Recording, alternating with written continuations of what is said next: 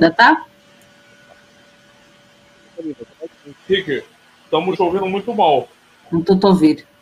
Muito mal. Ok, e agora? Agora tá ótimo. Agora tá bom? Ok.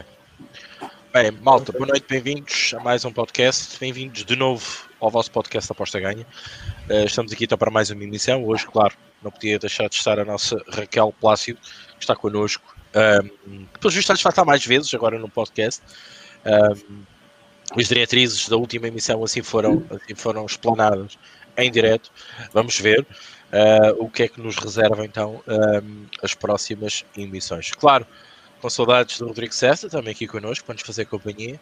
Por isso, começarmos, neste caso, a semana em grande para debater então as apostas em si, os temas que envolvem aqui um bocadinho as apostas, falar provavelmente do fim de semana, como é que correu, como é que não correu, e também projetar aqui um bocadinho a semana e depois também falarmos dos nossos próximos lives, que já estão agendados, pelo menos escritos na nossa mente e aqui no back-office. Esses já estão agendados, falta passar para os YouTube, que depois vocês terão acesso, claro, subscrevendo, colocando o like, que sempre dá mais jeito para vocês não perderem pitada. Por isso, boa noite a todos. Esperar aqui que o Rodrigo spam, neste caso, o link do nosso podcast. Só para vos dizer que o prometido foi devido. Sempre existiu o GIF existe, está feito, está a circular. Por isso, é só copiar e colar, é fácil. Brincadeiras à parte, mas conseguiram fazer então aquilo que se tinha falado aqui na última emissão, pelo menos no meu live com a Raquel, daquilo que tinha acontecido. Bom, maltinha, boa noite a todos. Claro, e vos pedi também as vossas perguntas, as vossas dúvidas, os vossos temas, aquilo que vocês leram, releram no fim de semana, durante a semana, que tenham tido algumas dúvidas, que eram esclarecidas aqui com três opiniões provavelmente distintas, ou quiçá não, não é? Provavelmente não será assim tão distintas quanto isso, mas pelo menos usarem, neste caso, a malta que está deste lado, para vos tentar responder, esclarecer, desde que a gente saiba, claro, algumas perguntas que queiram colocar, algum tema que queiram colocar. Nós agradecemos, porque o podcast também é virado muito para vocês, para as vossas dúvidas, para as vossas questões, para vocês também participarem nele, ok? Começo de baixo para cima. Raquel, boa noite, bem-vinda. Boa noite a todos. É um prazer estar aqui com vocês no podcast. É verdade, vai começar a ser mais vezes. A partir daqui de algum tempo vamos começar a ser o trio, os três R's. Aos três duques e os três R's. E boa noite a todos. Vão chegando e vão colocando likes. Já estão 24 pessoas a ver-nos, só temos 9 likes. Bora lá, malta. É carregar só lá no like e subscrever o canal. Obrigada. Ok, muito obrigado. Bem-vinda também. Rodrigo César, boa noite. Bem-vindo. Boa noite, Rick. Boa noite, Raquel. O Bruno informou em live, né? Depois é bom ele me avisar, né? Para ver, para tomar ciência das coisas. Ai, tu também não sabias? O ideal é que ele me avise, né? Ai, também não sabias. Olha, é engraçado, nós também não. Nós também não. Nós ficámos a saber naquele momento. Eu espero, quando a demissão chegar, não seja assim também, né? Eu fico sabendo numa live, né? Bom, não precisa aparecer amanhã já. Yeah. Não, boa noite. Bom, acho que participando mais é sempre uma adição interessante a participação da Raquel sob qualquer circunstância. Então, seja o que for que ele está pretendendo, vai ser legal. Sorte para o Bruno. O GIF ficou legal, eu gostei do GIF. Eu dei umas boas risadas com o GIF. Já deve estar rolando algures, centenas de grupos por aí, esse GIF. Eu fico pensando às vezes, GIF, onde estarás, GIF? Já deve estar longe, viu? Bom, é um final de semana de apostas. Teve algumas reclamações, inclusive tem um artigo no Aposta Ganha sobre aqueles times que deram uma paulada na cara dos apostadores no final de semana, né? Então, aquela repercussão do Brasil à Alemanha, com o Bayern começou sexta, né? E o Flamengo, né? Flamengo, o Santos, né? Ah, fala lá do teu Santos, assim. Não, então, da próxima vez a gente está pensando em colocar o Sub-12 para jogar com o São Paulo. Não, eu fui a ambas marcam, hein? E toda a gente dizia que era difícil que o São Paulo ganhava porque o Santos ia com o time reserva. E eu pensei, bem, quando o Santos marcou, eu pensei, está no papo, toma, manda lá com o reto, porque aquele São Paulo fez o que fez. A torcida já está com medo, está tremendo, já está com medo, porque é a pior hora, né? Tem time chegando, né? Hoje, se o Atlético ganhar, o Atlético tem 2 jogos hoje à noite, né? Contra o Bragantino. Depois a gente até pode falar um pouquinho do jogo, que vai ser no final do podcast, mas... a Raquel tem até aposta para hoje, né, Raquel? Sim, tenho. Eu tenho Bragantino. Tá na Aposta Ganha. Quem quiser ver lá a aposta exclusiva da Raquel para hoje, tá lá na Aposta Ganha no prognósticos de hoje. Sei lá, o Bruno muda toda hora onde tá aquele negócio lá. Ó o Curia, o barco tá afundando. É desesperador quando você vê o teu time afundando e você não pode fazer nada, sabe? É igual você ver um acidente de carro, sabe? Você não consegue tirar os olhos do acidente, sabe? Você vai bater, vai bater, vai bater, vai bater, bateu! Mas em 9 jogos do Brasileirão, eu acho que no final de semana foi 9 já, 8. Vai ser 9 com o de hoje. Um over. E o ovo é cagado, hein? Yeah. O ovo é cagado no final do jogo lá. Mas é isso. Boa noite e vamos lá, né? Quem quiser debater temas aí, hoje a gente tá com um tema mais livre, né? Como é sempre as participações da Raquel. Mas a gente tem alguns temas para falar. Por exemplo, hoje tem um artigo no AG também sobre a possível... chegada do William Carvalho no Benfica, né? O Veríssimo deve ir depois de janeiro, né? Depois de 30 de janeiro, o Veríssimo deve estar chegando. A se confirmar 2 reforços de peso, né? Assim nomes... claro, mais o William Carvalho, que é de seleção e tal, mas reforços de peso, assim, pro time. E é isso. Boa noite e vamos mais uma missão, hein? Olha bem... Bem-vindo também, Rodrigo, claro. Boa noite a todos aqueles que já nos foram aqui escrevendo. Já aqui um bocado vamos lendo aqui os comentários. A falar em overs, acabou de cair um over na Série B. 2-1, Ponte Preta com o Cuiabá. Realmente foi um fim de semana um bocadinho atípico. Eu acho que isto já se vive aqui algumas jornadas para cá. Aquilo que eu tenho visto e de alguns apostadores, das múltiplas, mesmo nós que fazemos umas apostas mais concentradas naquilo que fazemos, entre aspas, temos tido algumas dificuldades. Eu ando naquela fase que me falta ali um meio, falta-me um meio golo, falta-me um golo, mas pronto, tem sido complicado. Às vezes a culpa não é nossa, as nossas análises são bem feitas, provavelmente...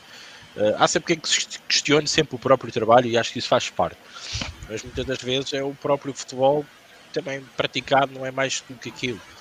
A Liga Nós a mim não me correu mal, estive bem na Liga Nós, nos tipos do El Louco, mas pronto, e estamos a falar de Liga Nós, que é sempre difícil. Agora eu acho que é um bocado do futebol, eu acho que isto está um bocado incerto, eu acho que não sei, as equipas estão a passar por muitos altos e baixos. A constância, digamos, das equipas, a performance das equipas, não estão da mesma maneira que nós estamos habituados a conhecer. E não é à toa que eu vejo muita gente a fugir aqui para os underdogs, à procura de handicaps positivos, um bocadinho para fugir desta variância tremenda que está aqui a levar alguns apostadores a uma beira-ataque de nervos, não é que é mesmo assim. Eu acho que há esta inconstância, este desequilíbrio, esta falta de performance das equipas, Eu acho que deve-se muito à questão dos números de jogos que se teve, pelas situações de Covid de todas as equipas na Europa, pelas próprias lesões. Tem sido complicado gerir isto tudo e, sobretudo, nós, apostadores, também gerir e colocar os devidos fatores e precificar da melhor maneira. Eu, sinceramente, até acho que as casas também têm alguma dificuldade em precificar como deve ser alguns eventos e alguns jogos, porque às vezes eu acho que elas também são apanhadas na curva, quando os jogos que elas próprias precificam tão bem e acham que é over e aquilo até dá under, e quando é vice-versa. Às vezes acontece muito isso. Mas, epá, é o que é, é o que temos que dar a volta, temos que estarmos atentos para pormenores, a saber antecipar estas circunstâncias, mas isto faz parte, digamos, de uma onda que durante o ano tem que se diluir. Se estamos numa fase má, nós temos que obrigatoriamente diluí-la depois até o final da época. Por isso convém ter o trabalho de casa bem feito, estarmos sólidos, estarmos seguros que estamos a fazer, e acredito que esta má fase irá passar, até porque depois a seguir as equipas vão passar por reforços, vão se estabilizar mais um bocadinho, umas vão melhorar, outras vão piorar, vocês também vão conseguir perceber isso, e depois vamos entrar numa fase de uma competição que não é a brincar, e vem Champions, também vem mais jogos, e aqui nós conseguimos extrair aqui um bocadinho mais de valor e podemos apostar com mais consciência e, digamos, com mais performance das equipas, que elas não extraem essa precificação, esse fator que nós demos a mais na equipa ou não, e aí nós podemos pensar de outra maneira. Mas isto é a minha maneira de ver as coisas, não? Eu acho que a culpa é sempre nossa, de facto é verdade, nós não conseguimos antever aquilo, é muito difícil, mas também acho que as equipas também têm uma quarta parte para aquilo que se tem visto em campo e nos jogos por esta Europa fora. Rodrigo? Não, é um pouco disso, né? É um momento já complicado, né, Ricardo? Assim, a gente vai se encaminhando para esse ano, um ano atípico, né? Retas finais dos campeonatos agora, taças inclusas. Bom, vocês sabem que eu acho o cenário hoje bastante confuso, né? Estou dizendo que isso impeça a gente de apostar, não de forma nenhuma. Só que ainda estou digerindo as alterações de futebol, e tem muitas alterações nessa nova realidade, né? Sinceramente, eu acho que isso trouxe algumas dificuldades muito grandes para análise, né? Para quem tem uma abordagem mais qualitativa da coisa, assim. Porque está mais difícil você matizar alguns fatores do que era antes, eu acredito. Antes era um pouco mais linear, agora está menos linear. A gente já discutiu várias vezes aqui a questão dos favoritos, né? Tem até o artigo, né, Rick, que você lançou, o Viés do Favorito. Já tem um artigo sobre a Liga dos Campeões, e ainda a Liga dos Campeões, porque os classificados, em suma, os melhores times de cada país estão numa carniça terrível, né?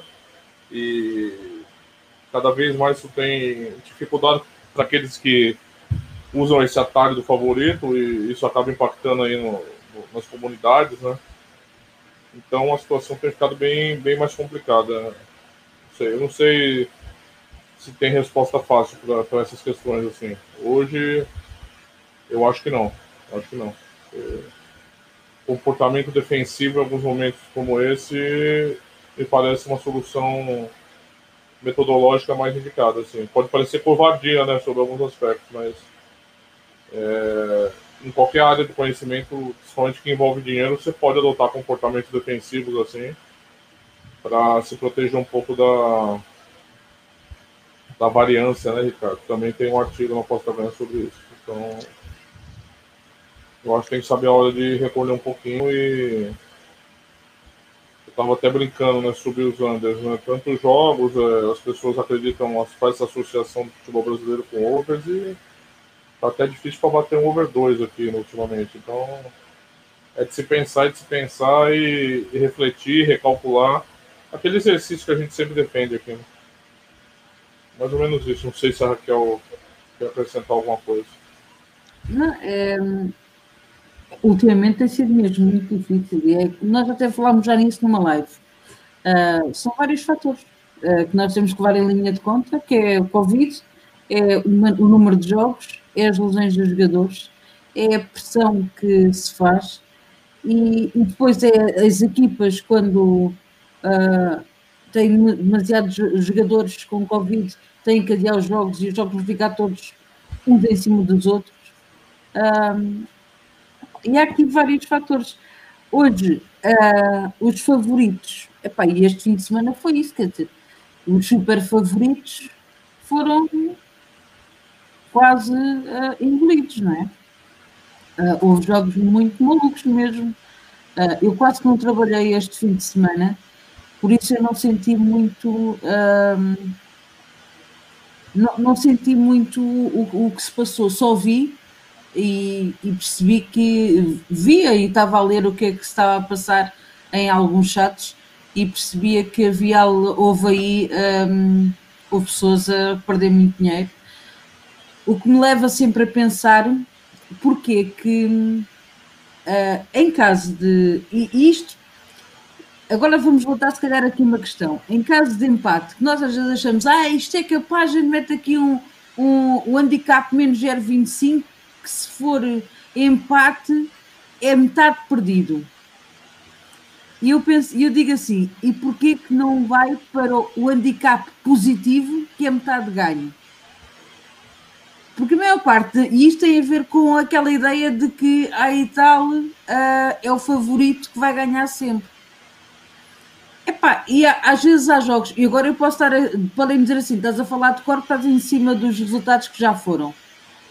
Há muitas vezes em que eu entro em handicaps positivos, para já porque vejo o valor ali, e porque, na minha análise, eu acho que os favoritos não são tão favoritos assim como as casas estão a pagar, não tem valor para as odds que são e para aquilo que elas apresentam. É claro que as casas têm que olhar para o seu negócio, tirar o seu juice e têm que precificar, mas cabe a nós decidir se compramos ou não. Ponto final. Eu acho que às vezes está-se a comprar gato por lebre, vá. Mas neste caso eu acho que nem foi isso que aconteceu. Acho que foi mesmo uma junção de vários fatores e que fez com que muita gente perdesse muito dinheiro este fim de semana. Acho que é a minha opinião. Sim, o Rodrigo fala aqui até de várias questões, uma delas a variância, acontece, as equipas, o elevado número de jogos, o Covid, o fator casa, mas pronto, e isto não há muito mais a dizer. Mas assim, que você que é uma pessoa que faz esse acompanhamento mais estatístico, você não acha que esse cenário de Covid aumentou a variância nos eventos? No padrão? Eu sei que é uma pergunta muito ampla, muito generalista. É uma pergunta até muito difícil de responder, porque a questão aqui é, claro que mexeu diretamente com a variância, até porque tu tens fatores que estão a mexer com essa mesma variância, não é? Porque tu, se tu tens equipas onde apostas, isto depois, claro, estava pano para mangas, mas se tens equipas onde apostas que estão a sofrer uma variância maior, tu estás mais sujeito a ela e também varias mais nos teus ganhos e nas tuas percas, vá, digamos. A questão aqui é esses fatores, essa própria variância que é traduzida muitas das vezes pelos acontecimentos que as casas tentam prever e nós também, não é? Muitas das vezes é-nos levada pela base da surpresa. Não é tanto pela falta de análise, por isso é que o que eu referi, aquilo que referi no início. Eu acho que sinceramente, muito sinceramente, não estou a falar de ninguém específico, não estou a falar de mim, não estou a falar do Rodrigo nem da Raquel. Eu acho que nós estamos a fazer bem o nosso trabalho. Eu acho que as casas também estão a fazer bem o trabalho delas, estão a precificar bem e temos lutado muito por isso, eu tenho alertado muito por isso, e nós estamos a tentar encontrar valor onde ele realmente há. O problema, a meu ver, está mesmo nas equipas. As equipas não correspondem ou não estão a corresponder aquilo que nós analisamos, aquilo que as próprias casas analisam, com os conhecimentos que as casas têm, que nós não temos, nem nunca vamos ter. Eu não devido disto. Agora, os fatores... Agora a questão é... Ok, Ricardo, bom, parabéns, és mágico. Não, aquilo que me custa perceber é o porquê disto.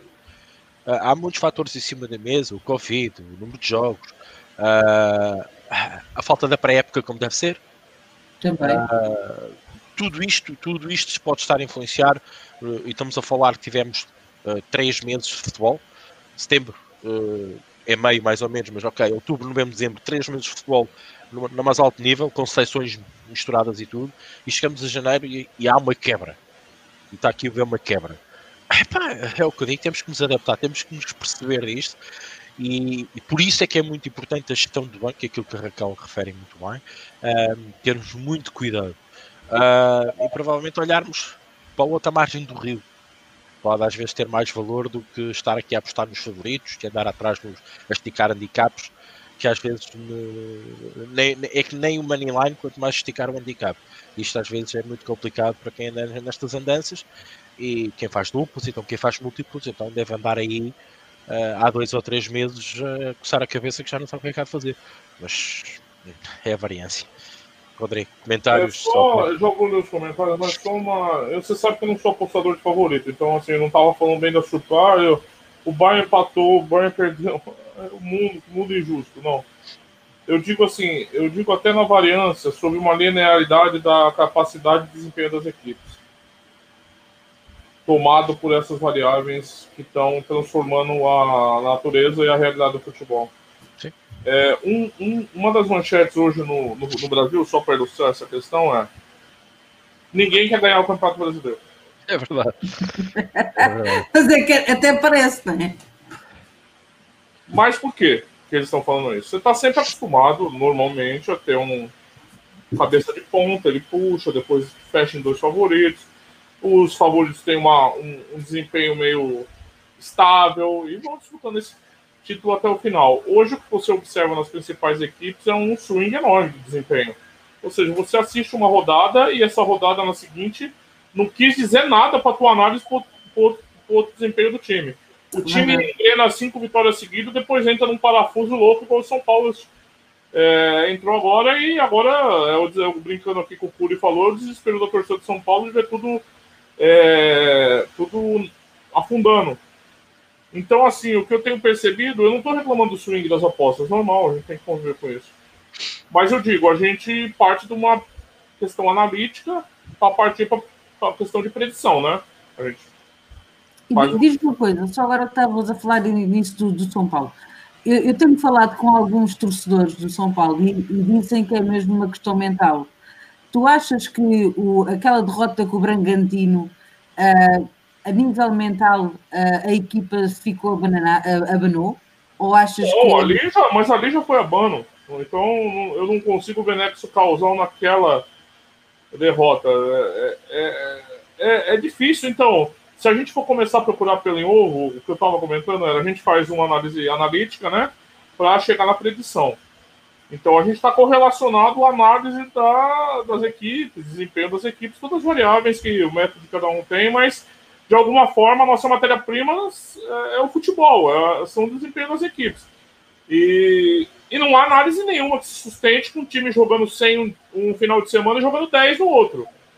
É, desculpa, não vamos siluar, não, é, mas eu vou antecipar que ele vai jogar 10. Não vai antecipar, não vai. Sim, vai jogar 10. É isso. Não. Você faz uma projeção linear. Claro. Claro, um time vai jogar para o time reserva, um time vai estar sem um... Aí você consegue tentar identificar nuances, mas assim, não dá para fazer predição como se o time que estava jogando fino da bola começa a jogar como o pior time do campeonato. E eu tô percebendo, isso acontece, não tô falando que isso não acontecia antes, tá? Isso acontece, existem fases. Mas a minha pergunta, quando eu falei pro Ricardo, é: eu tô vendo uma incidência maior dessa instabilidade nas equipes, mais nesse fenômeno, dentro do fenômeno Covid, do que antes. E, consequentemente, eu que sou um apostador humilde, qualitativo, eu sinto mais. Eu sinto mais essa variância. E que acaba rebotando na variância dessa aposta. Porque elas estão correlacionadas. Eu sei que são coisas diferentes, elas são estatisticamente correlacionadas, né? Então é mais ou menos essa direção a minha questão. eu tô percebendo que... E assim, quando você olha, por exemplo, que a gente falou dos favoritos, os times que estão na Champions, o time que abre 2-0, é o bicho-papão da Alemanha, o Arlott toma virada 3-2. E aí você começa a ver que um time consegue jogar muito bem, depois piora. E o time que estava disputando vaga continental, o Celta de Vigo é um outro. O Celta, o Kudê saiu do Internacional e foi pro Celta, né? Yeah. Aí os lambibota brasileiros, ai, olha só, olha o Kudê. Ai, ai, ai. Ai, meu Deus, que maravilhoso, tá vendo? Olha só, o Celta vai ser campeão espanhol ainda. E realmente um começo muito bom, mas aí eu até brincava, né? Mas esse pessoal tem que decidir. Ou técnico é trabalho de longo prazo, ou é de curto prazo. Não dá para ser os dois, né? Porque o cara chegou lá, o que ele fez? Ele não é milagreiro. Yeah. E aí você não consegue. O time tava muito bem, começa a tomar pau. Mas é normal, mas eu tô percebendo uma incidência maior. E claro, não tô falando de futebol, até tava brincando com o Rick antes da gente entrar, né? A gente não é comentarista esportivo. Claro. A gente é só apostador. Claro. Tá? Apostador, ó, só um detalhe também, pessoal, viu? Apostador não entende tanto de futebol assim, não. Apostador não entende aposta. Exatamente. Vocês estão ouvindo aí os especialistas, não, porque são análises medíocres. Análises medíocres, eles não entendem nada de futebol, não são jornalistas formados, são porra nenhuma. É um bando de curioso que vê jogo de futebol na TV. Então, assim, pode entender de aposta. Aposta, não vou discutir os resultados que falem por si de cada um. Mas a galera não entende tanto de futebol. A gente tem um conhecimento aplicado. Né? O nosso olhar para o futebol é para as apostas. Você vai falar assim, então, o time é bom ou ruim. Você tem que pensar em aposta sempre. Então é isso, eu estou sentindo mais, não sei se vocês vão concordar comigo, posso estar errado, pode ser uma sensação minha só, que o futebol em si, eu estou generalizando de forma perigosa, como eu falei, Ricardo, não dá para fazer essa generalização, a gente sabe, é time, é campeonato, é tudo muito separado, mas de forma geral, assim, se a gente puder discutir, eu estou achando que essas variáveis que o Covid trouxe, né, a realidade nova que o Covid trouxe também uma maior estabilidade nas equipes. Isso acaba afetando as apostas, as nossas análises, não sei. Só para te ajudar no teu raciocínio, tu falas da tua parte qualitativa. Tu sentes essa pressão, né? essa variância. Eu, no meu modelo estatístico, também o sinto. Por isso, independentemente da maneira como chega à questão, sente-se dos dois lados. Por isso é que eu digo e acho e penso que o problema está nas equipas, ou na forma, ou na performance, ou dos requisitos das equipas, que não cumprem, e atenção que o meu modelo estatístico baseia-se muito em precificação de algumas casas, e que olha saber o que é que elas acham, o que elas pensam, para ver se correlacionam com as minhas ou não. Por isso eu sei que o problema não está nas casas, muito provavelmente a culpa não está em nós, provavelmente a equipa o problema está mesmo nas equipas e nas performances das equipas e dos momentos que estas equipas estão a fazer, estas flutuações, o que é difícil para nós ativermos nessa flutuação. Não é expected goals, não é fazer diferenciações entre uma equipa e outra, se está mais em cima, se está mais abaixo. Não é porque a equipa está a começar a perder a fazer menos remates, a fazer menos cruzamentos, que a seguir, se for preciso, ganha 6-0. Não se entende, não se consegue perceber, está muito complicado. Raquel, se quiseres concluir. Não, eu acho que vocês têm, aliás, já disseram tudo. E acho que cada vez é mais difícil nós, de uma jornada para a outra, conseguirmos ter uma análise mais centrada, mais assertiva do que é que pode acontecer, porque nós podemos fazer a nossa análise, podemos até encontrar valor, e depois vai acontecer muito daquelas situações que, e tal, tem valor, mas deu red, porque há muitas pessoas que acham que o valor está no green. Agora vou mandar aqui outra pedrada para mandar para o Charco. Não é por ter valor que tem que ser green, ok? Muitas vezes as pessoas acham que nós damos uma tip e dizemos, não, isto é valor, e as pessoas acham que o valor é porque tem probabilidade de bater. Muitas vezes o valor está no red. E isto é uma verdade. E com isto, e para finalizando, cada vez nós podemos encontrar valor, não é mais valor, mais vezes encontrar valor, não. É encontrar valor e depois nós vamos colocar a aposta da rede, e se calhar é para o lado contrário que deveria, que sai, não é? E isto, mas isso não quer dizer que seja a nossa análise, seja a nossa precificação que esteja incorreta. Há aqui esses padrões que têm que ser levados em linha de conta e lá está, eu leio muitas, às vezes eu tenho o chat, eu não falo muito no chat porque não ligo, não me identifico muito, mas eu leio lá muita coisa que fica assim um bocado tola com aquilo que leio. E uma das coisas que eu leio muito, não só no meu chat, mas em alguns chats, é as pessoas acharem que o que tem valor é o que dá green. Não tem nada a ver.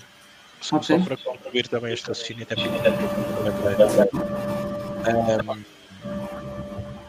eu tenho visto aí algumas apostas, alguns modelos estatísticos a trabalhar, e as CLVs são batidas. Mas beat the line, beat the line, beat the line. Mas a aposta bem green. A aposta bem green.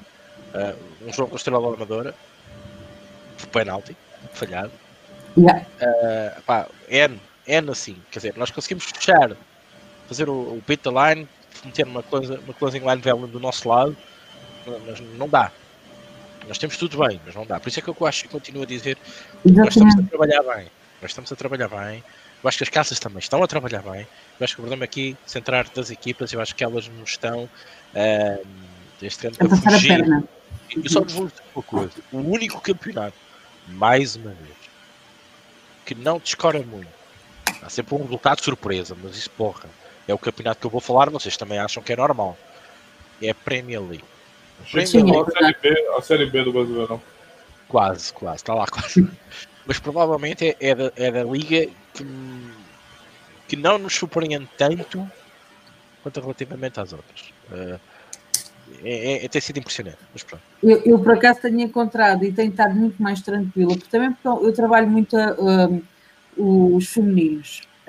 E é um... no meio dentro das mulheres são malucas, mas entre as mulheres serem malucas e os homens estarem completamente doidos a jogar a bola, elas estão muito mais sãs naquilo que é. E agora, deixem-me só dizer que vai começar a Liga Mexicana, vai ser muito boa. Então, tomem atenção, porque daqui a umas jornadas, nós vamos ter tipos no Aposta Ganha, nas minhas tipos do México, porque é um campeonato muito porreiro também, o feminino. Não tenho muito dessas... Pronto, são coisas completamente diferentes, ok? Não estamos a falar nem de liquidez, nem nada. Não é nada Premier League, ok? Primeiro mas a pessoa que vai apostar... Tá vazando o áudio aí, cuidado.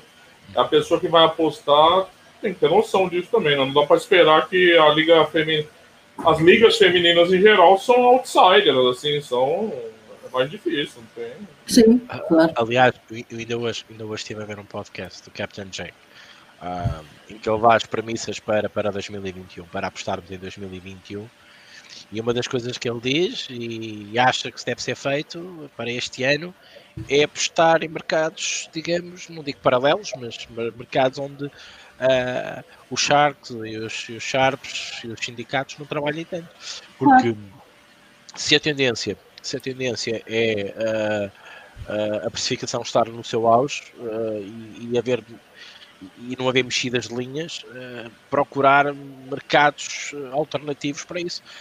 Fala dos HTs, fala de outro tipo de mercados paralelos. Eu sei que ele está a referir muito aos esportes americanos, onde os mercados são vastos e são diferentes do nível de percepção e até de modelagem, mas acredito que ele está a dar uma dica também, não só para o que se passa no mercado dos esportes americanos, mas também para o mercado em geral, e acho que concordo com ele. Acho que temos cada vez mais a olhar para aquilo que é menos preocupante para as casas, e não é à toa que eu tenho dado aqui muitos gols de equipa e esperado aqui até por mercados mais retranqueiros, porque isto está complicado e temos que saber lidar com isso.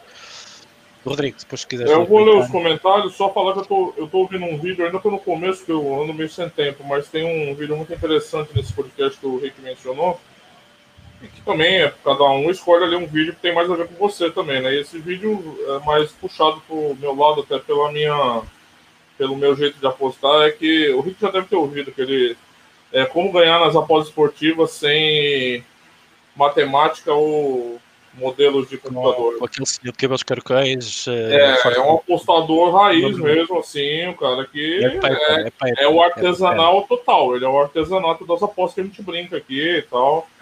E não deixa de ser viável, né? Não deixa de ser viável. Então, eu acho interessante, que é uma outra visão também, você vê como podem coexistir, né, abordagens, né, nas apostas, né? A gente não faz isso aqui, mas geralmente esse pessoal que vive muito de produtos das apostas, eu entendo essa necessidade comercial que eles têm, quem conhece isso sabe, esses programas de marketing digital que eles usam, que é a constante revolução de coisas, assim. Eles têm sempre que estar precisando oferecer uma novidade, né? Então, eu já critiquei muito, mas dá para entender porque eles fazem. Não é convicção metodológica, não é convicção teórica, não é porque eles se atualizaram, não é nada disso. Eles têm que vender sempre os produtos dele com recorrência. Vocês já ouviram esse termo no marketing digital, é muito forte, né? Então, assim, e aí parece que as outras coisas que ficaram antes não prestam mais, né?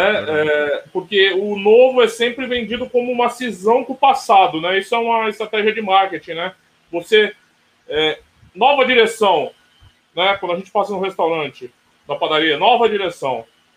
Ela quer forçar, você cria um rompimento com o passado e traz o novo, né? Eu não sou especialista em marketing, mas isso é básico, assim.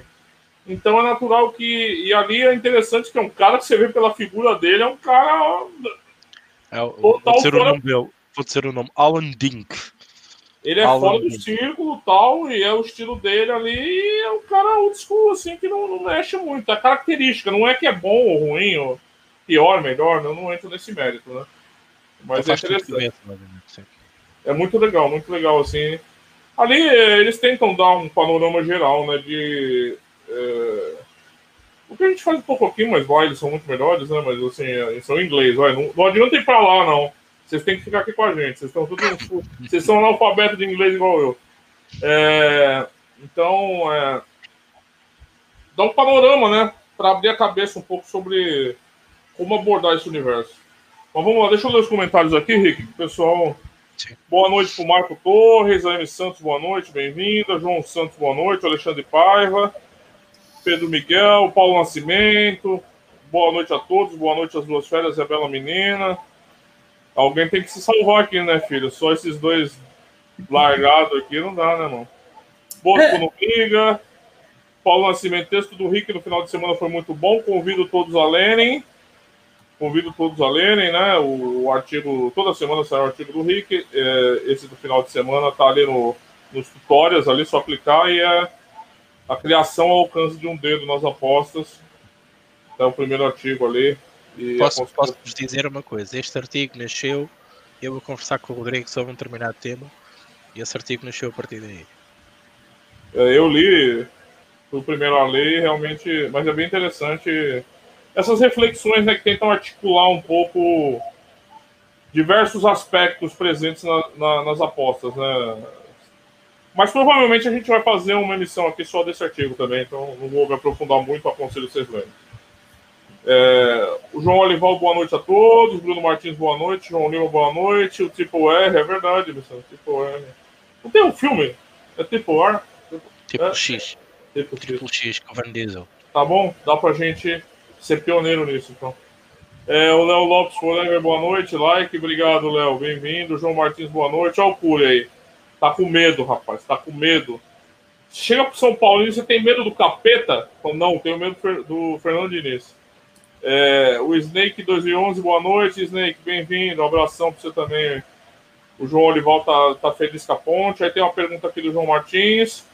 Sendo a pena, pô, ficou melhor essa ponte mesmo, hein? Sendo a pena pra casa que melhor precifica, o que vocês acham de apostar em jogos de campeonato com liquidez perto da hora dos jogos? Começarem com odds mais altas do que a Pinnacle, já com o Juice incluído. Vou deixar aí pro Rick responder. Ele vai estar tentando fazer um teste. Ó, o Felipe Oliveira, olha, muito boa noite. Saudade dessas estruturas esportivas. Abraço ao Rick, ao Rodrigo. Muito prazer em conhecer a Raquel, sem esquecer toda a comunidade que compartilha muitas opiniões. Bem-vindo, Felipe. Isso aí, Rui Dias. Nossa, está-se perfeitamente, por exemplo, na maioria das equipes da Champions, que os jogadores não aguentam a enorme carga de jogos que foram impostos. Cabe a nós ponderar essa questão. Pois é, então, é uma das variáveis, né, que a gente está discutindo aqui sobre a gestão do Covid, né? É uma das variáveis. Roberto Carlos, primeira liga possível paragem na próxima semana. O campeonato pode parar com a vida do confinamento geral. Há quem diga que não. Eu não acredito. O João Martins até fala isso, ó. Roberto Carlos, o telejornal disse que o futebol não deve parar, menos com o confinamento. Eu não acredito. Na França também veio o confinamento geral. O Marcelo está positivo ao vírus. Quem é o Marcelo? Deixa eu só dizer que o Marítimo está a ganhar 1-0. O Sérgio Rodrigues diz: Mestre Ricardo, já li o artigo sobre os poetas de karaokê. Muito bom e com uma escrita digna de um cronista. Olha o frasão aí. Boa noite, queridos. Abraço. Raquel, abrejos. Eu também quero um beijo, frasão. Ué. Papinho é esse. Também quero um beijo. Eu e o Henrique não merecemos beijos? O Sérgio Rodrigues, ele desconheceu o gosto por Sunday Kid. O João Olival, 1-12 ou 1-19 do Benfica versus Tondela está caro, por exemplo. Tondela, over 2,5 gols, 1,70 estava dado, handicap. Sandro Costa, boa noite a todos. O jogo do Fortuna do Seudor foi uma vergonha, nem parecia jogo alemão. Quantas equipes deverão ir abaixo a partir de fevereiro? Ótima pergunta, Sandro, ótima pergunta. É difícil responder. O Felipe Oliveira diz: falei com o Rick há uns dias, agora que estou a entender que os padrões estão a desaparecer. Cada vez mais devemos nos cingir a avaliar o momento de cada equipe, sobretudo o momento do jogo. Eu penso que às vezes também a gente não pode nem tanto ao mar, nem tanto à terra, né? A gente tem que escolher uma posição intermediária. Lembre-se, tem muito conhecimento acumulado de apostas, né? Mesmo a gente aqui, a gente está há anos nisso. Décadas já. Não dá para jogar tudo no lixo, mas é uma adaptação de fato necessária. O Perspectiva de Tips diz: boa noite, malta, tá difícil para o esporte com tanta mexida no 11. Pois é. Sérgio Rodrigues diz que janeiro tem sido difícil para mim. Tempestade, exaustão dos jogadores das equipes maiores, é um subconsciente geral de volta à ideia da pandemia estar a piorar. Acho que não vou mexer muito esse mês. Pois é, eu tenho a mesma visão que você. A mesmíssima visão. O Numiga diz: o buzilis da questão está em conciliar a probabilidade com a possibilidade. Pode ser possível e não ser provável, vice-versa. O João Martins responde ao Perspectives: na segunda parte estão apagados, mas na primeira parte tiveram oportunidades mais suficientes para terem ido em vantagem ao intervalo. Olha o professor Miguel aí, boa noite. O Rui Dias diz: gol do Marítimo. Carlos Barra, que é o Marcelo Rebelo Souza. E o Pedro Miguel disse que foi o próximo goleador do Benfica, que marcou o Rodrigo Pinho. Uhum. Tudo lido, Rico. Bom, vamos tentar responder. Sim, o Marítimo está a ganhar 1-0. O Rodrigo Pinho parece, pelos vistos, acho que ia para o Getafe, não sei o que é que se passa. O Beverly diz que a NBA está com um padrão, diz que o underdog tem ganho sempre. Eu já vi esse alguns, não sei onde, mas já vi alguém falar sobre isso. O que está aí com uma boa, pelo menos a última vez que vi eram 5 unidades com, de lucro aí nos underdogs. Nada daquilo que eu já tenha dito a falar aqui no futebol. Os underdogs também estão com muito valor, apesar da malta, lá está, não gostar muito. E acho que não é estar habituado a olhar para esse tipo de mercado. Bem, adiante. Falar aquilo que o João Martins disse. Sendo a Pinnacle a casa que melhor precifica, concordo. O que acham das apostas dos jogos campeonatos com liquidez perto da hora dos jogos? Começam com odds mais altas do que a Pinnacle, já com o justo incluído. Eu chamo isso edge.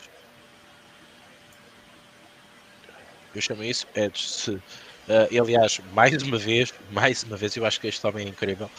Mais uma vez, ainda hoje vi esse podcast do Captain Jack e ele diz isto mesmo, que a melhor maneira para trabalhar 2021 a nível de apostas é procurar isto, que este senhor acabou de dizer, este João Martins, que é saber que as linhas da Pinnacle ou da SBOBet, sobretudo em futebol, que precificam bem o futebol, se houver ads do outro lado e vocês acham que o vosso modelo, a vossa análise, whatever, tem valor, é preferível ganhar aquele meio ponto, estamos a falar da NBA, meio ponto é lucro e é haver mais, e isso a longo termo vocês vão ter essa percepção e vocês vão ser ganhadores, entre aspas.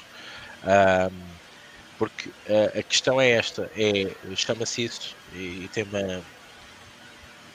uma base teórica, ou tem um nome, podemos dizer, que é ir às compras, procurar fazer o shopping das linhas, em inglês tem esse nome. Por isso nós vamos ao shopping, ver, vamos correr as lojas todas e vamos ver onde é que a odd está onde não devia estar, onde a casa europeia não ajustou, e nós compramos ali, comparamos da vizinha do lado que já está a 1,65, por exemplo. Mais uma vez o Captain Jack fala nisso, que em 2021 temos que ir mais vezes às compras, porque realmente podemos encontrar grandes gaps, e se nós estamos a achar que aquele meio ponto naquela linha é importante e é seguro, nós vamos ser a ver mais. É importante. Eu gosto muito deste comentário do João Martins, está bem apanhado, e pelo menos os supersumos dizem que é assim que devemos trabalhar, ou que devemos procurar trabalhar para 2021, e eu concordo muito com esta visão, sem dúvida. É algo que também já tinha dito aqui, que é preciso estar a olhar e saber e ter o bom dos dois mundos, o asiático e o europeu, para fazer a chamada shopping das linhas. Rodrigo, mais comentários? Toma aí. O Beverly diz: odds passam de 5 para 1,50 e vice-versa, por causa de Covid. Pois é, é verdade. Sul-Americana de amanhã é um caso desse. Ele está numa fase que ter 33% em odds de 3 é tal mais fácil que 50% em odds de 2. Para não falar de odds baixas. Eu acho que cada um vai se adaptar de um jeito, né? Vai depender muito também da... É subjetivo mesmo, assim, é difícil cagar a regra aqui para cada um, porque... Queres que eu diga uma coisa, Rodrigo? Eu acho que não há regra. É. Isto está a chegar a uma fase que já não há regra. Eu já não posso... Ninguém pode chegar aqui e dizer assim, ok, eu sou melhor que tu, tu és melhor do que eu, nesta metodologia ou nesta maneira de abordar. Está muito complicado para isso. Eu acho que só no fim é que se fazem as contas, como dizia o outro, e tem razão. Mas eu acho que tanto tu, com a análise qualitativa, ou eu, ou alguém como eu, a fazer modelização, bem, vai ter umas grandes dores de cabeça até o final da época. Não tenho qualquer dúvida nisso. Nós vamos todos sentir no pelo esta questão. Porque a padronização, como diz o Felipe, acabou, ou há muito pouca. A variância dá cabo de nós.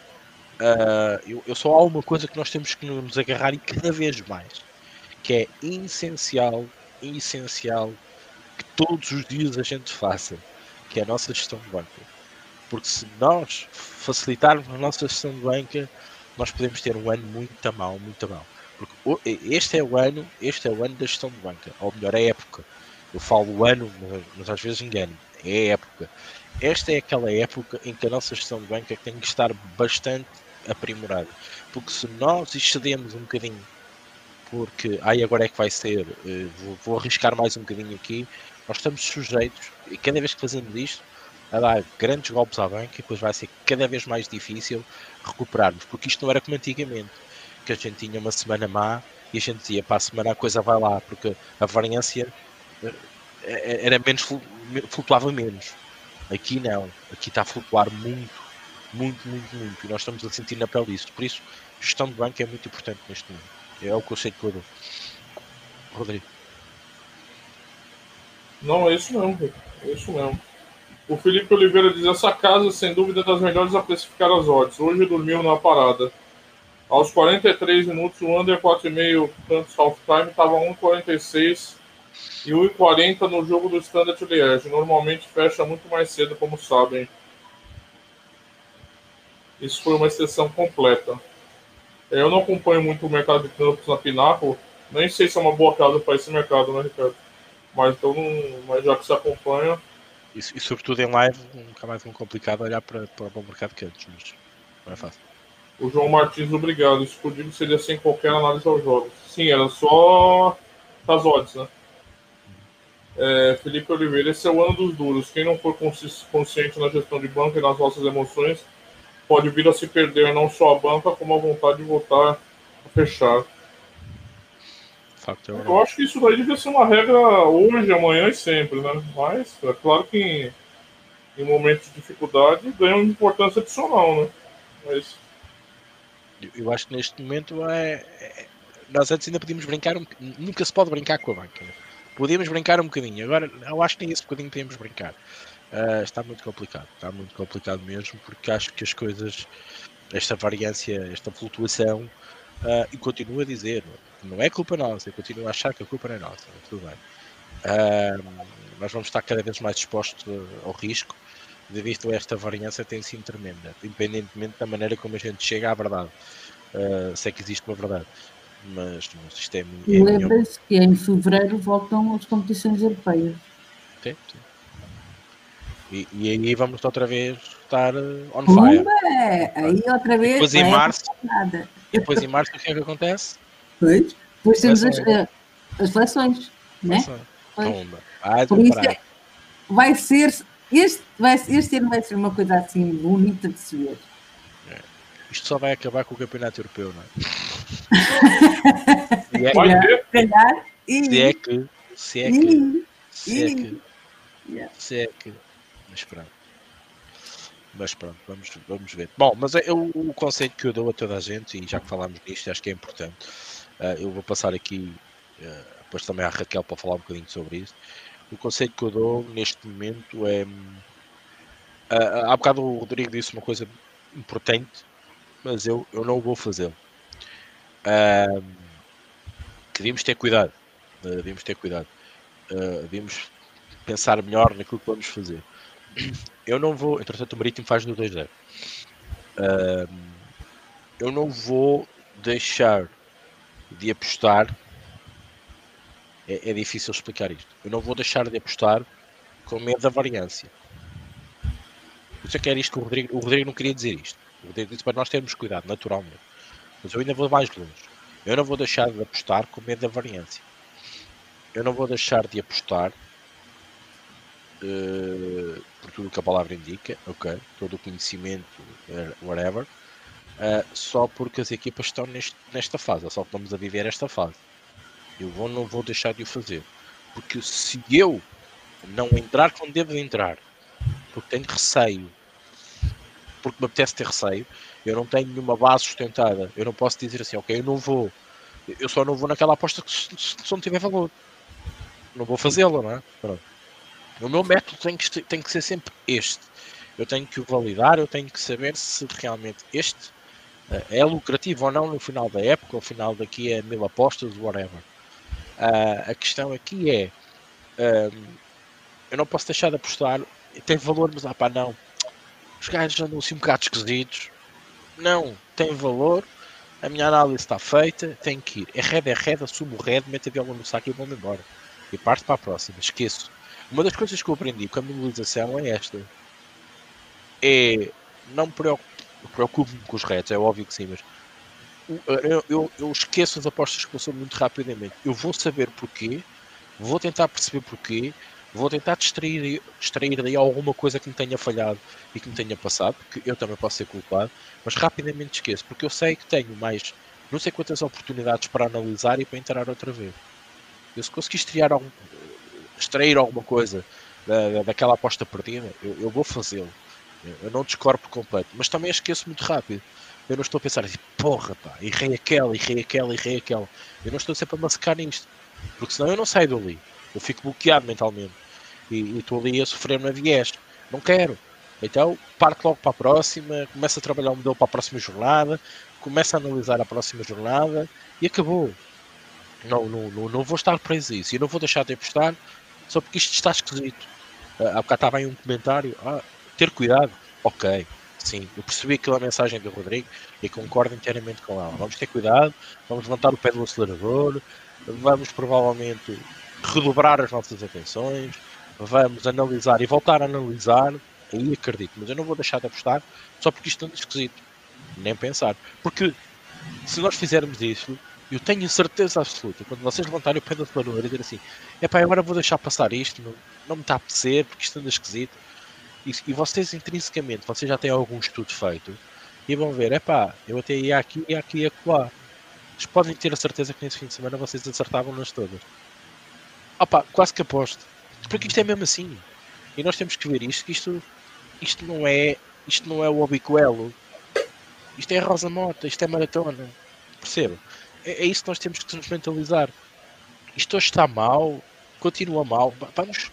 Vamos aprimorar, vamos indo em frente. Mas não vamos deixar de apostar. Vamos ter cautela, vamos ter cuidados redobrados, vamos analisar mais que uma vez, vamos verificar o que é que nós podemos estar a fazer mal, porque isso é uma coisa que já fazemos sempre, e continuar a levar o barco. A não ser que esteja a correr mesmo muito mal, então aí é outra conversa, mas eu acho que temos que continuar com o nosso método, seja ele qual for. Rodrigo, rapidinho, só mandar um alô aqui pro João. Tá, achei que o Covid tinha levado ele já. O Covid tinha levado, vai estar vivo, João. Assim, eu vou discordar um pouquinho. Eu acho que em alguns momentos é importante você adotar um comportamento defensivo, sim, deixar de apostar.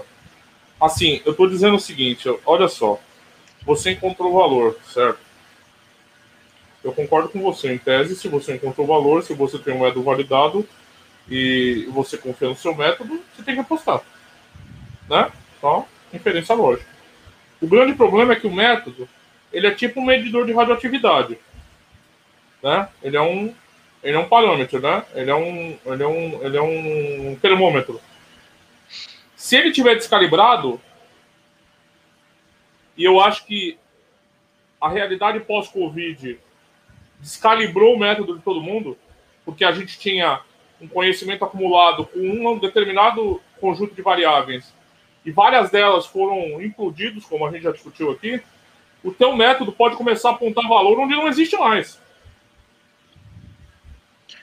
Mas isso, esse é um risco que... Então, mas eu não acho que o ajuste é tão rápido. Eu não acho que o ajuste é tão rápido. A gente tá...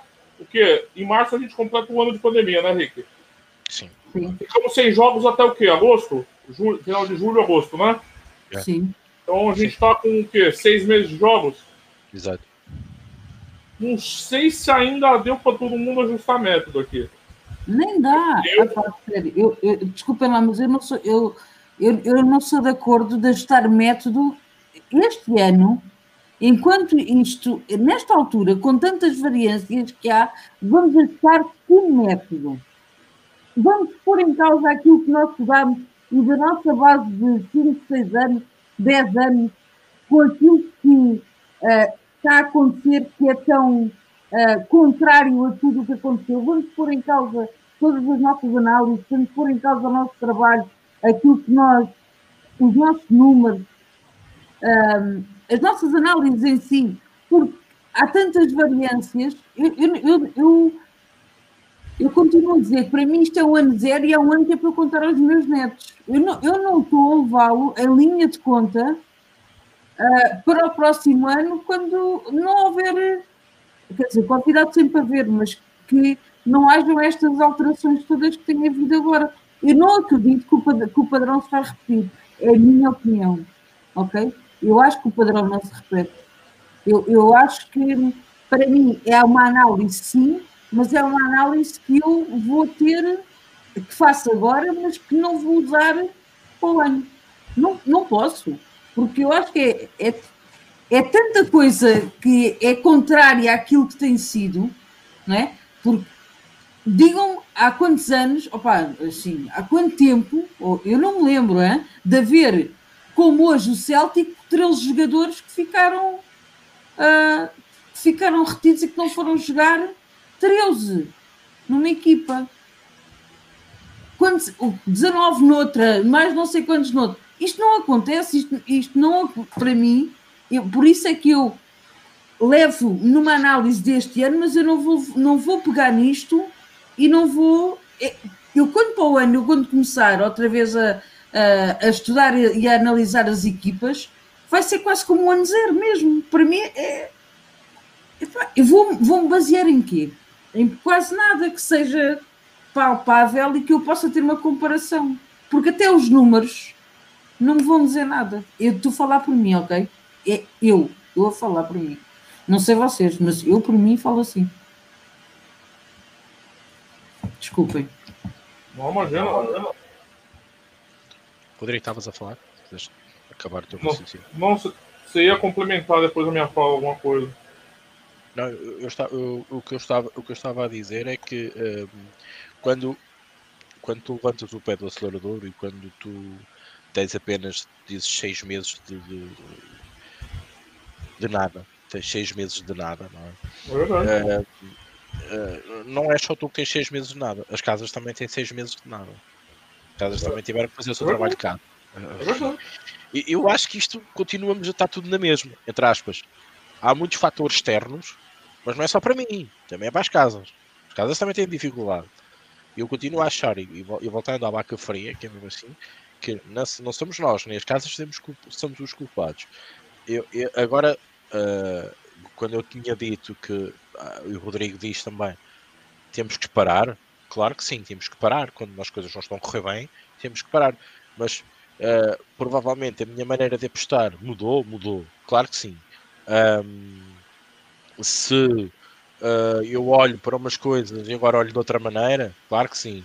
A Raquel estava aqui a dizer o Celtic com 12 casos de Covid, eu não vou nessa aposta, deixo de a fazer, mas não quer dizer que pode haver ali valor, pode, mas com 12 casos de Covid eu já começo a pôr em dúvida se a minha análise está bem feita. Eu acho que isto tudo está bem, a gente não, as apostas não mudaram. A nossa maneira de interpretar as apostas também não mudou, certo? A questão aqui é que nós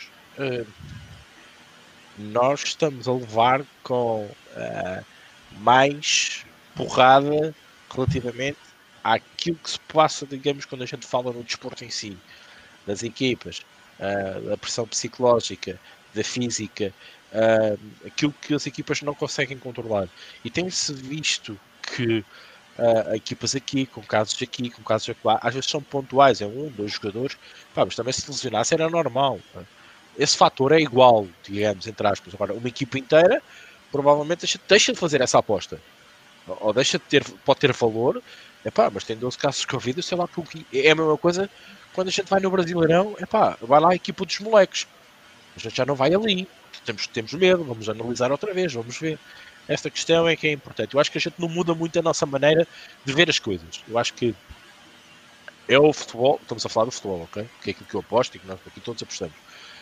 Que não está, é que está a mexer por ele próprio. Está a reagir perante estas adversidades. E nós só temos que saber lê-las, interpretá-las e decidir se tem valor ou não tem valor. Nós continuamos a fazer o nosso trabalho. Agora, eu acredito plenamente que malta que tem 5 anos ou 10 anos de apostas, que estavam habituadas a ver o futebol de uma maneira, tiveram que olhar de outra. Por isso é que eu digo que a questão da modelização, neste caso, para estas adversidades, comparando com algumas linhas de abertura, comparando com algumas casas que especificam da sua melhor maneira possível, imaginária, com as mesmas dificuldades que nós temos, conseguimos chegar mais perto da verdade, entre comas, do que se estivermos aqui sozinhos numa do nada. Isso é a minha opinião. Rodrigo, tem uma pergunta até aí que eu coloquei na tela aí. Se puder. No seu método de mobilização, como entrega à falta de público e as baixas constantes. A precificação basicamente está feita. A precificação está atualizada numa linha de abertura. Provavelmente depois o Wisdom of the Ground vai-te ajudar a mexer ou um Sharp ou um sindicato, mexe na linha. Mas quando eu tenho um odds maker que provavelmente a precifica melhor do que eu tenho essa consciência, eu tenho a certeza que ele colocou lá tudo em jogo. A falta do público, se vai menos um, menos outro, o preço está ali, aquele preço de abertura está ali. A única coisa que eu faço é desmultiplicar aquilo. É eu verificar se aquilo corresponde à verdade ou não. E depois encontrar o valor. Porque aquilo pode ser uma ideia para uma linha de abertura de um determinado mercado, e eu desmultiplico para outra ideia. E posso ver valor naquela equipa ou noutra equipa e olhar para a odd e da maneira como ele precificou. Muitas das vezes as casas são obrigadas, lá está, a dar valor a uma coisa que às vezes não é bem aquele valor, mas tem que ser, não é? É um Barcelona, é um Real Madrid. Mas nos meus pesos, e aquilo que o Zeca Rias está aqui a dizer, eu não faço precificação. E isso que ele está a dizer é o peso que eu coloco para criar uma odd. Eu não crio odds. O meu modelo diz-me uma linha e diz-me o valor dessa linha. E eu, a partir daí, vou olhar para as linhas de abertura dos jogos que eu faço e verifico se o porquê tem justificação ou não. E depois em tentar encontrar o valor naquele jogo. Basicamente é isso. Mais elaborado, mais rebuscado, mas também não estou para dizer aqui como é que eu faço o nome dele, como é óbvio. Ainda está em tese, atenção. Pode ser uma valente caca, desculpem a expressão, mas eu não tenho 1000 apostas, não posso dizer se ele é bom ou mal. Para já, para já estou satisfeito. O João diz, para mim tem duas maneiras ótimas de quebrar a banca. Seguir tipos no Instagram e apostar só com estatística. O Fernando Tavares chegou aqui, dá boa noite para todo mundo. Sérgio Rodrigues fala da Pinnacle e Bobet, casas que marcam ritmo. É bom também olhar a Betfair, onde as linhas são ajustadas pelos apostadores. Mas acaba tendo uma conexão da Betfair com essas casas que ditam o ritmo para os caras. Quem está apostando ali está olhando as casas também. Não é tão... Vamos dizer que não é tão autônoma assim as odds que a Betfair acaba apresentando, porque elas são condicionadas pelo mercado todo, né? Você não vai ver uma disparidade muito grande. O Felipe fala que teve um problema de saúde, se afastou, mas está de volta. O João, método baseado em estatística que quer, pode produzir apostas onde não existe valor. O Rui Dias faz 1 ano que a primeira vítima de Covid morreu. Nossa, parece já 15 anos, mano. Parece que eu estou vivendo esse negócio 15 anos. O João Martins, em 2019 e 2020, na Liga Nós, antes do Covid, a porcentagem de vitória do time da casa era 40%. Entretanto, que os jogos pós-Covid terminaram com 44% de vitórias para a equipe da casa. Curioso, interessante. Agora, e nos últimos 15 anos de Liga Nós? Como é que foi? É bom para a gente ter um corte mais amplo. O Rui Dias fala que foi no Celtic. Ambas marcam a 2. Tinha valor, caiu nos últimos 10 minutos. O João Martins até falei, é verdade, fato curioso. Quando se pensava que a porcentagem de vitórias da equipe da casa ia ficar mais equilibrada com a porcentagem de vitórias das equipes visitantes, precisa desmontar essa estatística aí para analisar o que está acontecendo. Quem está ganhando em casa, quem não está ganhando em casa. Mas é interessante, é interessante. O Rui Dias completa X2 times, o valor arrisca tanto quem pode ou quer. Julgo sempre que o mercado ambas marcam é a melhor arma contra as descidas e exibicionais dos maiores favoritos. Interessante, uma tese interessante. Não é à toa que eu estou a apostar em over 2,5 e ambas marcam no meu modelo estatístico. O ET Bilu está por aí. O Rui Dias diz, a diferença entre o julgamento das casas e o nosso é o valor, no meu entendimento. Lógico que o Ronaldo, para marcar a qualquer altura há muitos anos, tem valor. Ninguém consegue especificar isso. Ali Júnior da boa noite. O Soccer Stats tem esse tipo de estatística para o campeonato. Consegue ver que existe uma maior facilidade da equipe visitante ganhar e mais empates. A média de vitórias, diz o João Martins, das equipes da casa de 2015 até 2009 é 42,5%. Mais baixa que os 44% pós-Covid. Interessante. Tem que refletir um pouco e analisar isso aí. Interessante. Não posso negar que é um número que você traz interessante. O Fernando Tavares deseja saúde aí para o Felipe Oliveira, que sem saúde nada interessa, é verdade. Tudo lido. Bom, Raquel, entretanto, foste abaixo, voltaste, queres acrescentar Sim. alguma coisa, falar-me? Não. Neste momento só posso dizer que o Sporting ficou pelo caminho. Foi a única coisa que posso dizer neste momento, novidade. Vocês querem saber a verdade? É ótimo para o Sporting isso daí. É verdade.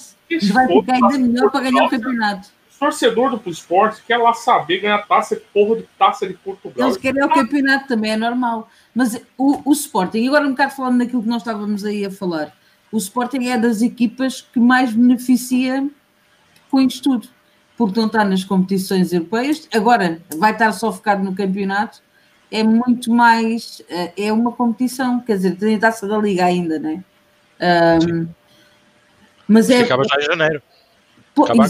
Pois, exatamente. Não dizer, é quem vai beneficiar mais para o campeonato vai ser o Sporting e as equipas mais pequenas, porque o Porto, o Braga e o Benfica vão continuar a ter... É só mais ou menos. Está bem, mas mesmo assim... até chegarem à próxima fase, estavam com os porcos. É só mais ou menos. Mas mesmo assim... Sim, mas até lá... Espero bem que não, porque acho que é mérito para o futebol português e acho que sim. Então... O Braga, o Benfica não sei, mas o Braga eu acho que vai continuar. Olha o Rui Dias cornetando aqui, ó. O problema do esporte é nem taça da Liga, nem campeonato, nem nada. Infelizmente. Não digam isso. Este ano, o campeonato é do... Pega aí, uns anos atrás, lá com aquele holandês, lá que treina. Era holandês, não era o careca? Sim, não ganhou a taça da Liga. Chamava? Ganhou a taça da Liga e taça de Portugal? Como é que esse gajo se chamava? Na mesma temporada, não foi? Vê se isso aliviou alguma coisa. Aliviou nada, cara. Depois foi logo despedido. Mal começou a época a seguir. Era holandês. A malta aqui deve saber. A malta do Sporting deve saber. Mas sim, agora não me recordo o nome dele. Mas sim, também já foram tantos treinadores do Sporting. Kaiser, exatamente. O Kaiser. Exatamente. Eu acho que o Sporting este ano vai ganhar o campeonato. Eu também acho. Se eles continuarem assim, eles já levam estes pontos de avanço, é só manterem. Vamos ver agora como é que... Só pode ter problemas começar a estes núcleos duros, os jogadores núcleos que na equipa, e nota-se hoje, quando eles não jogam a equipa abana muito, se tiver azar de mexer nesses jogadores, o Sporting pode ter dificuldades. Mas se tudo correr bem, eu acho que ganha o campeonato. O Porto foi eliminado já nas oitavas da... Oh, Rodrigo, eu sei. A Champions, aí começa a procurar... O Benfica e o Porto vão ter que lidar após isso. Seja ele de maneira for, o Benfica ou o Porto vão sempre cair em maus lençóis após uma saída da Champions desta forma. Está bem que as equipas que são é aceitável, ok, perdoa-se, siga a bola. Mas o Benfica joga muito mal. É, não. Mas peraí, vocês não acham que a Juventus também está tão mal que... Eu acho que o Porto pode sonhar em ganhar a Juve. Pá, desculpa-me, eu sei que a Juve tem o Cristiano Ronaldo e de um momento para o outro pode acontecer, mas a Juve... Foi pelo Lyon, não foi? Ano passado? Foi. Pode ser eliminado pelo Porto. Por isso, eu acho que, assim, pode acontecer, eu acho que não me choca nada que aconteça até uma brincadeira do Porto à Juve. É uma barraca. Os caras estão tirando uma onda aqui, o Pedro Stone vai ganhar o campeonato sim, de futsal. Foi Jesus, jornadas mais que comparadas. Sério. Mas chega o segundo lugar no campeonato. Vocês estão dizendo. Eu gostava que as equipas portuguesas ganhassem. Lá fora, assim, pontos. Mas vai ser difícil. Sim, vai ficar tudo igual. Bom, vamos fechar então 1h14 de emissão. Largámos aqui mais um bocadinho. A conversa também estava agradável. Uma conversa muito, muito interessante e na qual me arrisco a dizer que muito provavelmente só daqui a um ano podemos ter dados concretos do que realmente se passou ou do que se está a passar neste momento. Depois aí é fácil de falar, não é? Porque também temos os dados estatísticos, temos os comportamentos, temos todos os dados para com calma depois lê-los e por isso é que o nosso trabalho aqui é muito complicado. Nós temos que o fazer em cima do acontecimento, com a próxima jornada já bater aí à porta, então nós temos que decidir fazer ou não fazer a aposta e não podemos parar. Esperamos nós que os campeonatos também não parem assim tanto, eu acho que não acredito que parem. Pontualmente aqui ou lá acredito que sim, se os casos aumentarem muito. Já está sem público e já os jogadores são testados todos os dias quase, por isso também dificilmente acho que não vai haver problemas de haver, continuar a haver desporto entretanto. Até porque é complicado para as equipas, já se viu o que se viu, neste caso está quase a fazer um ano na altura que parámos. Mas pronto, vamos acompanhando. Sempre dissemos aqui, e não era agora, que apostar não era fácil, não era para todos, e de facto é verdade. E nós estamos sempre em constante mutação, porque este ano estamos a falar de Covid-19, que é algo complicado, muito complicado para a sociedade em geral e no mundo, mas provavelmente nós daqui a uns anos podemos estar a falar aqui de outro fator qualquer que vai aparecer no futebol, como já apareceu o VAR, como já apareceu os árbitros de fundo de baliza, como já apareceu as tecnologias, a linha de gol. Há sempre alguma coisa que vem baralhar as contas. O facto é que umas mexem mais que as outras. Essa é a questão. E realmente este problema do Covid-19 vai baralhar muito as nossas contas, as nossas análises, e não só. As casas também se vêem em contas para se precificar da melhor maneira, e acredito que muita gente tem visto isso. A solução das casas, eu já escrevi isto no artigo, foi: meus amigos, divirtam-se, eu quero o meu juice, e até amanhã, se Deus quiser. Amanhã há mais. E é aí que nós temos que ter muito cuidado.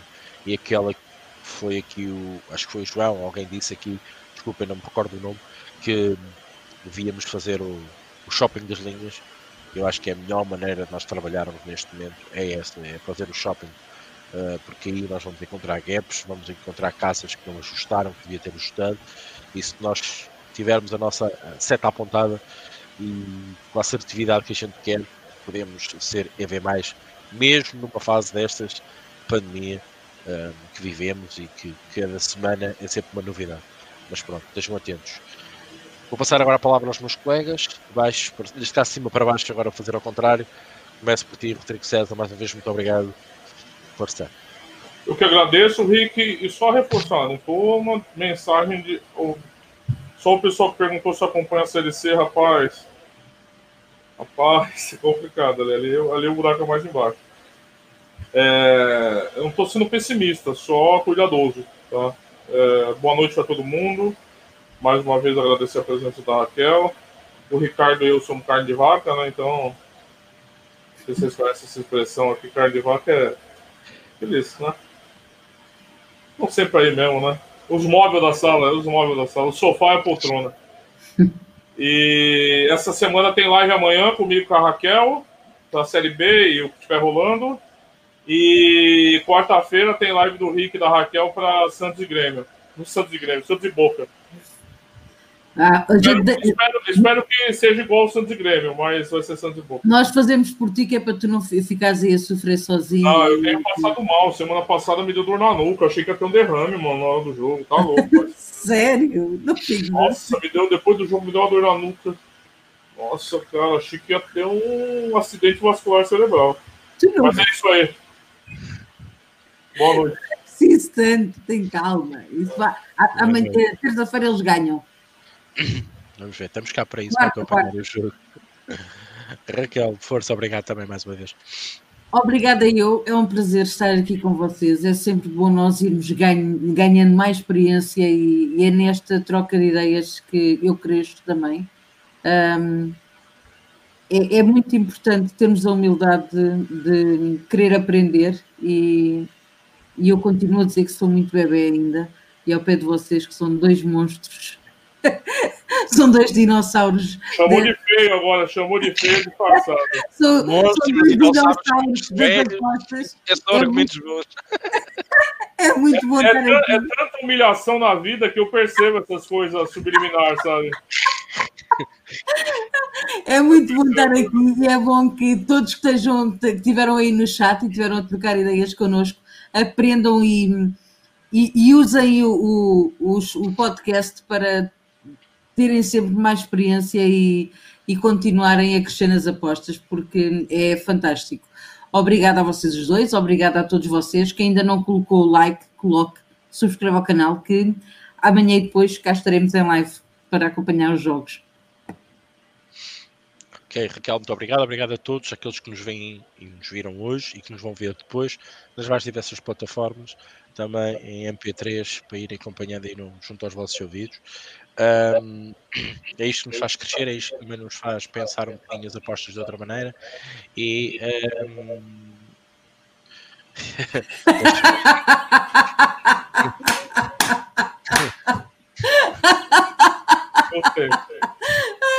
muito bom. Eu prefiro ser apostador da glória, burro, mais sexy. A vida em sociedade premia mais o mais sexy do que o apostador vencedor. Bem, acho que adjetivos não faltam para o próximo podcast, por isso agradeço-vos já toda essas palavras bonitas que foram dadas. Agradeço do fundo do coração. A malta está aqui para aprender uns com os outros. É essa a ideia, é essa a gente do podcast do Aposta Ganha. Malta, não vos ocupo mais tempo. Rodrigo, mais uma vez, muito obrigado. Raquel, também a todos. Bem-aja, obrigado. Não se esqueçam das lives durante a semana. Metam o like, subscrevam, ativem o sininho, que é para vocês perceberem quando é que nós vamos para a live, para não se esquecerem, ou então para recordarem depois mais tarde. Malta, um abraço, boa semana e protejam-se.